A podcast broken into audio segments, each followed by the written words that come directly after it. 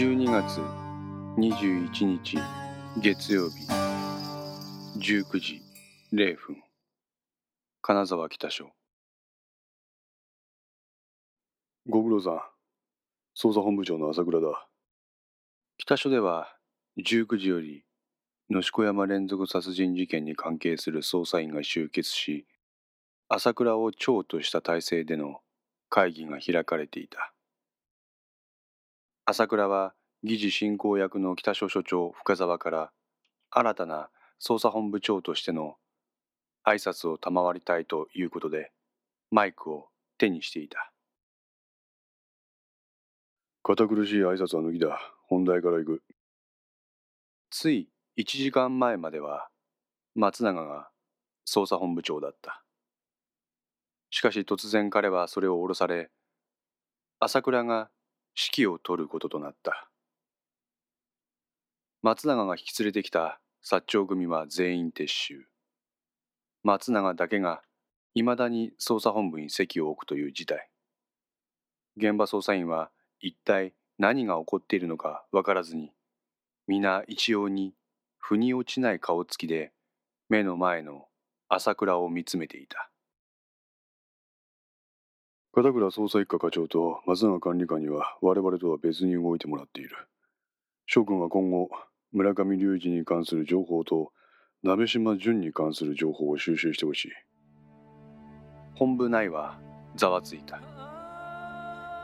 今まで意識に関する情報を収集してきた自分たちに全く別の人物の情報を収集せよと朝倉は突然言い放った。今回の事件の被疑者は石木貴則であるとのことで彼の行方に関する情報を集めることが捜査員に与えられた最大の任務であったのにそれを変更するとは一体どういうことだろうか。皆首をかしげて納得がいかない表情である。納得がいかないのは一般の捜査員だけではない。彼の横に座っている警備を担当する警備部の三好課長も同様で驚きを隠せない様子だ。深澤所長写真を。深澤は捜査員の一人に指示を出してプロジェクターに二人の顔写真を映し出させた。この髪の毛を真ん中で分けた男が村上隆二。丸型のサングラスをかけた男が鍋島淳だ。村上は本田義行の選挙区担当秘書。鍋島は人友会に出入りする男だ。この二人は金沢北高の同期であり現在行方がわからない四季貴則の同期でもある。この二人が今回の事件に何らかの形で関わっている疑いがある。捜査員は全員村上と鍋島の情報を収集せよ。本部内は落ち着きがない。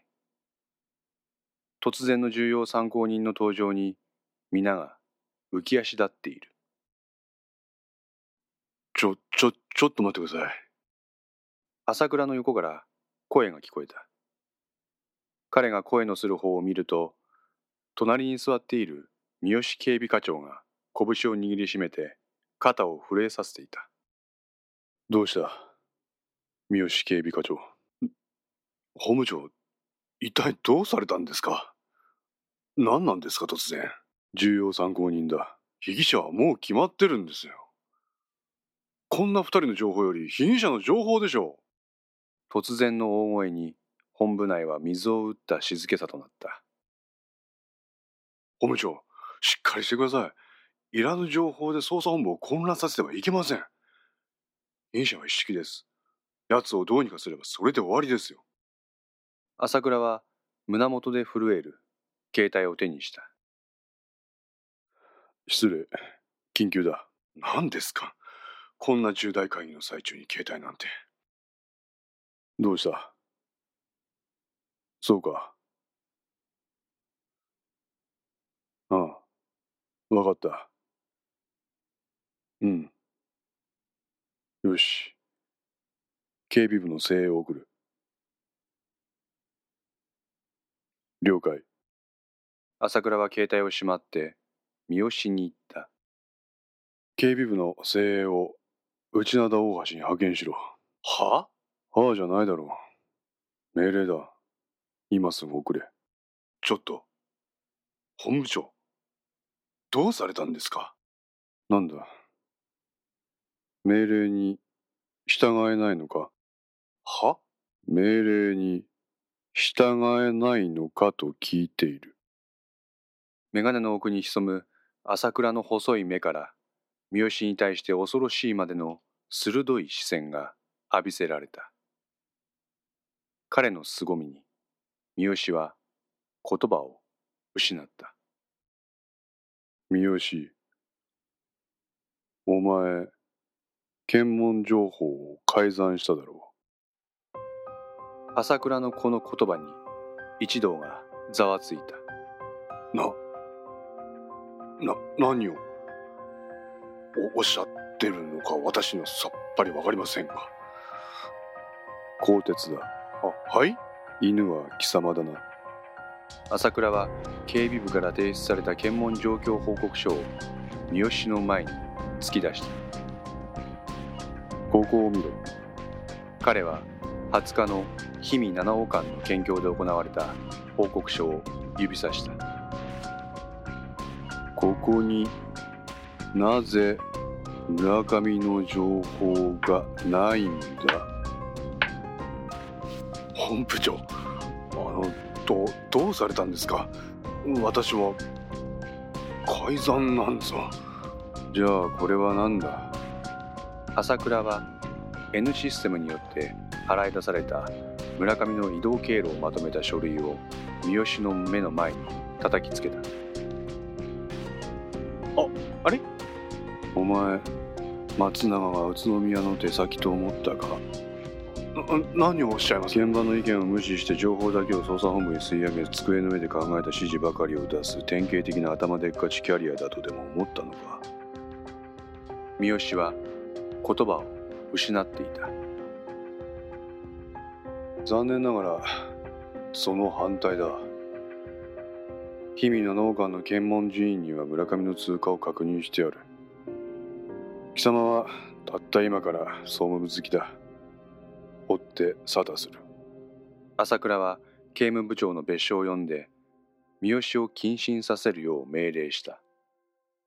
別所は二人の署員に三好を拘置所まで移送するよう指示をした。ま、待ってください本部長。署員に腕を抱えられた三好は抗うように声を発した。こんなことをしてあなたただで済むと思ってるんですか？どういう意味だ？本庁が黙ってませんよ。本庁？石田長官も宇都宮課長も黙ってませんよ。あんたも同じ穴の無地なだろ？あ？いいのかよ朝倉は三好に詰め寄った。凄みのある表情を一変させて穏やかなものとした。そして三好の首筋に手を当てて口を開いた。心配するな。松永がよくやってくれたよ。え？今頃長官は公安委員長からお呼び出しだ。は？お前もここをよく洗っておけ。そう言って朝倉は三好の首をトントンと軽く叩いた。そして目障りだからさっさと拘置所にぶち込めと言って席に座った。警備部課長補佐。は該当する若手の署員が立ち上がった。今この時点からお前が警備部課長代理だ。金牌だ。速やかに警備部の精鋭を内灘大橋に派遣せよ。くれぐれも対象に気づかれるな。念のため、狙撃犯も連れてき。警備部長には話を通してある。あっ朝倉の指示を受けた彼は、その場から駆け足で去っていった。朝倉が出す凄みと、警備課長の更迭が捜査本部内の空気を引き締めていた。それに加えて、狙撃犯の出動を朝倉が命じたことで場の雰囲気は張り詰めたものとなっていた。諸君今まで薩長の机の上の指示によく耐えてくれた。これも本件を確実に立件するために必要なことだった。しかし今からは違う。私が全責任を負って指揮を執る。諸君は今まで培ってきた経験と勘知識人脈の全てを動員してこの2人の情報を集めてほしい。本件捜査は明日600をもって終結させる。朝倉がなぜ捜査に期限を区切るのか。この場の捜査員も片倉と同じく疑問を感じた。しかし目の前の朝倉の表情から覚悟のほどが受け止められる。捜査員たちは誰も何も言わず彼の命令の意を組もうとした。一人の捜査員が手を挙げた。鍋島に関してですが報告したいことがあります。所属は？北署捜査一課です。よし聞こう。小西が小松空港から能代町まで乗せた鍋島と思われる人物についての追加情報です小松空港からタクシーに乗ったということで当時の小松空港着の飛行機の搭乗履歴を調べました。おうしかし鍋島淳という名前はありませんでした。なので小西の供述をもとに作成した鍋島と思われる男の似顔絵と鍋島淳という男が同一人物かの確証がありません。この報告に場内の捜査員からは落胆の声が漏れた。おいそれちょっと見せるま。彼のそばに座っていた別の捜査員が彼が手にする搭乗履歴を奪い取って指をさしながらしげしげと読み込んだ。これまさか。どうした？近藤里美の名前があります。何？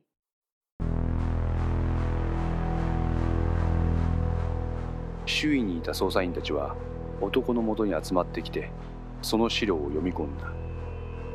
この場にいる捜査員たちは近藤里美が6年前に野子山の事故で登場したことは知らない。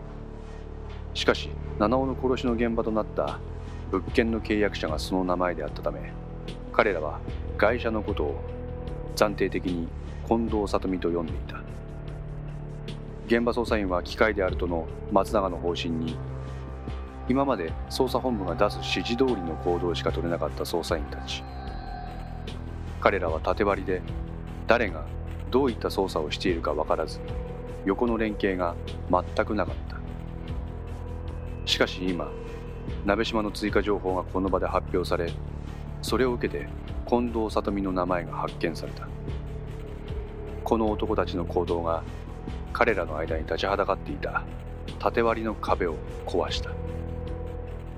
一気にその場の捜査員たちは意見を交換し始め各々が自身の経験や知識を総動員して推理し議論を始め出した。近藤里美は鍋島ということか。となると七尾で殺されたのは鍋島か。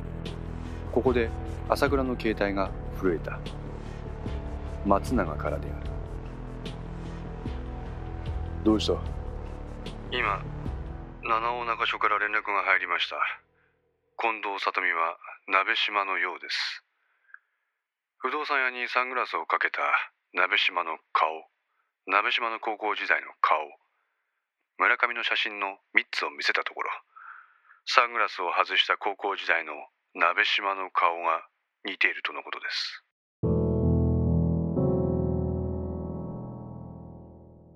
そうか。こちらも近藤里美が鍋島であると思われる情報が入った。朝倉は今さっき判明した搭乗履歴に関する情報を松永に伝えた。こうなると七尾の会社は鍋島である可能性があるな。はい。松永鍋島については俺らに任せろ。お前らは村上を頼む。今警備部がそっちに向かっている。指揮はお前に任せる本部長お耳に入れたいことが。刑務部の別所が朝倉に耳打ちした。宇都宮課長は石田長官によって更迭されたようです。そうか。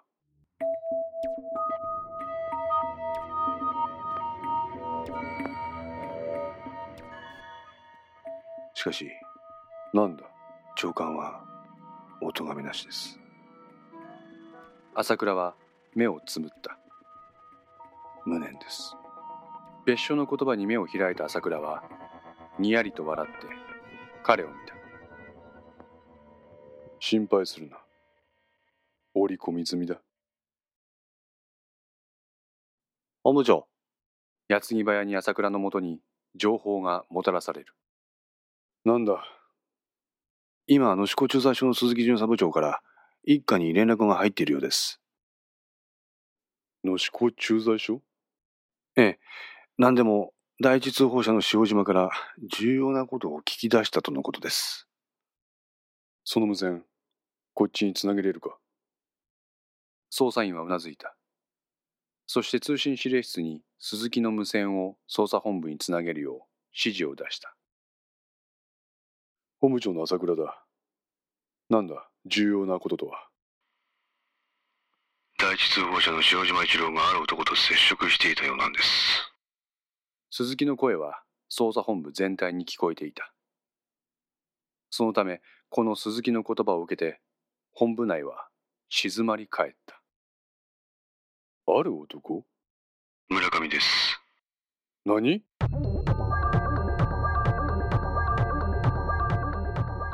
本部内は騒がしくなった。塩島は19日の夜に村上を能代山まで送っています。ちなみに第一通報は塩島自身によるものではなく、村上によるものです。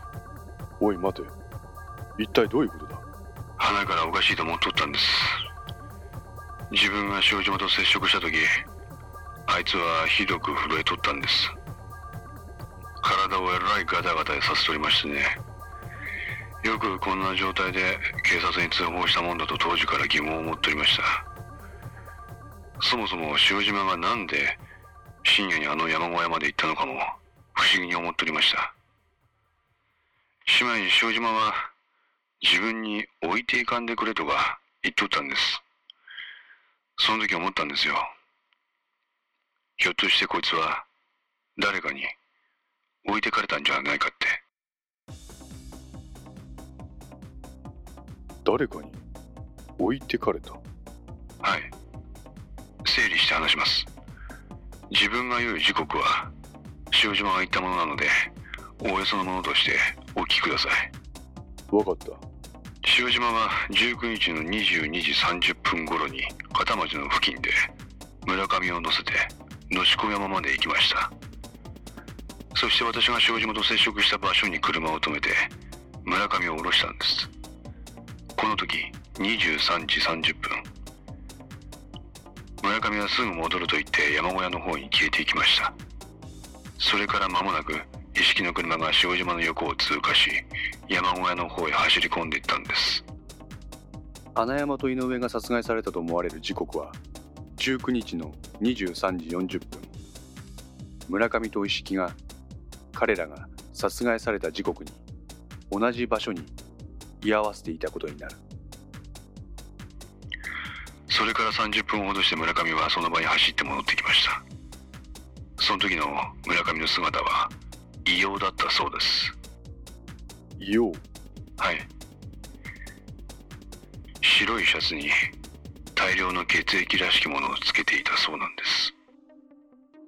鈴木の報告を本部内の皆が固唾を飲んで聞き入ったそこで村上は塩島の携帯を奪って110番したんです。第一通報者は塩島でも何でもありません。村上です。その後村上はどうしたんだ？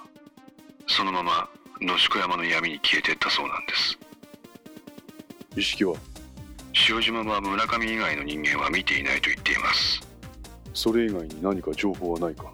ここまでです。塩島は村上の異様な姿を見て自分はひょっとして恐ろしいことに加担したのではないかと恐怖を感じたそうなんです。これなら自分が接触した時の塩島の震えも置いていくなという発言も腑に落ちます。分かった。鈴木巡査部長ご苦労だった。しかしなぜ塩島はそのことを隠してたんだ？本部内の皆も朝倉と同じ考えだった。なぜ一介の善良な市民が夜中に村上を片町から野子山まで運ぶのか。もともと塩島と村上は何かの接点があったのか。この疑問に鈴木は答えた。塩島は残留孤児なんです。何？